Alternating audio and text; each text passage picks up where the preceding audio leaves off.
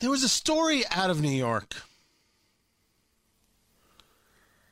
And the story out of New York was a, about a, a fight. It was a fight between a cop and a teenager. Tony Katz, 93 WIBC, good morning. The teen had jumped a turnstile in the subway, right? You want to avoid paying to get on the subway? You jump the uh, the turnstile. That's that's the way it happens. And that is a crime and they will come after you for that. So this kid gets stopped, 16-year-old, and what does he start doing?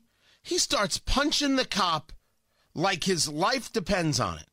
He is punching this cop every which way but loose. Well, they finally get him subdued. He gets arrested and he got released on his own recognizance the next day. It should be noted that this kid had also been previously arrested for possession of a loaded gun and robbery. Now, I'm not an expert, but I'm here to tell you that a 16 year old with a handgun might be considered, depending on who you speak to, against the law. Just so we understand each other, it might be considered against the law. Yet this kid,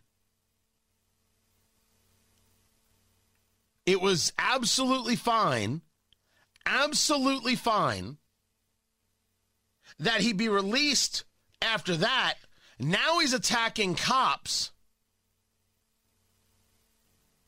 And he's also released.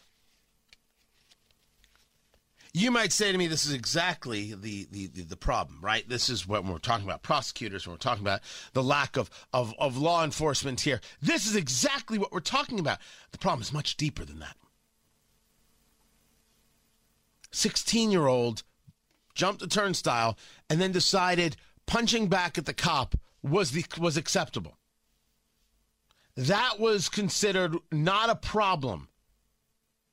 Of course, he got into the fight with the cop. The cop he's fighting, by the way, is black. He, the 16 year old, is black. Oh, race doesn't matter now? Huh, I'm sorry. It's hard to keep up with all the insanity. The bigger story here is what gets taught. Cops are bad. Don't listen to cops. Don't respect cops. That's a lesson that we get from the political left every single day. All cops are bastards. Blank the police. In every situation, in every way, the cop is always wrong. That's what the political left teaches in today's society. They teach it culturally and they teach it from on high. Representative Cori Bush and the squad and others.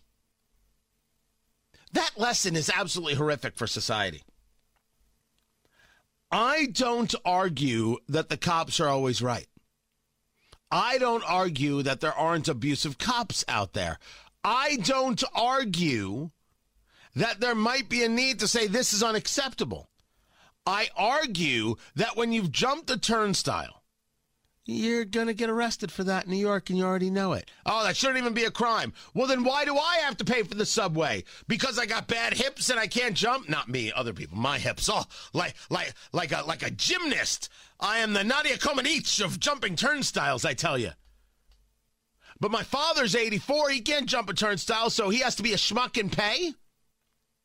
But this 16 year old can jump a turnstile. He doesn't have to pay. What kind of nonsense argument is this? It's the argument of the left. You shouldn't be prosecuting those things. You shouldn't be going after people for those things. You're targeting those people. You got a subway. You got rules. The kid doesn't want to follow the rules. Tell the kid to walk. You let him out on his own recognizance. He attacked a cop. He punched a cop repeatedly.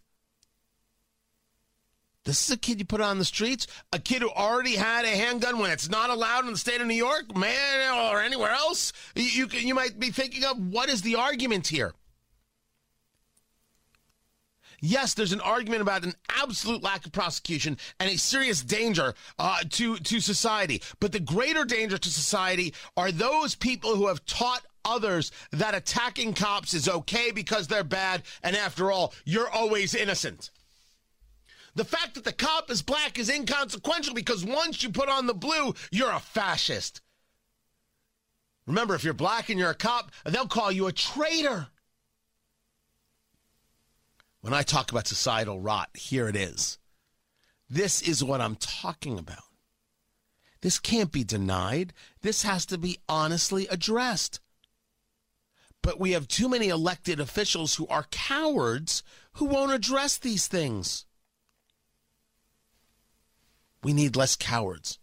We need more women and men of strength and of vigor who will recognize that this cultural rot is destroying us and has to stop.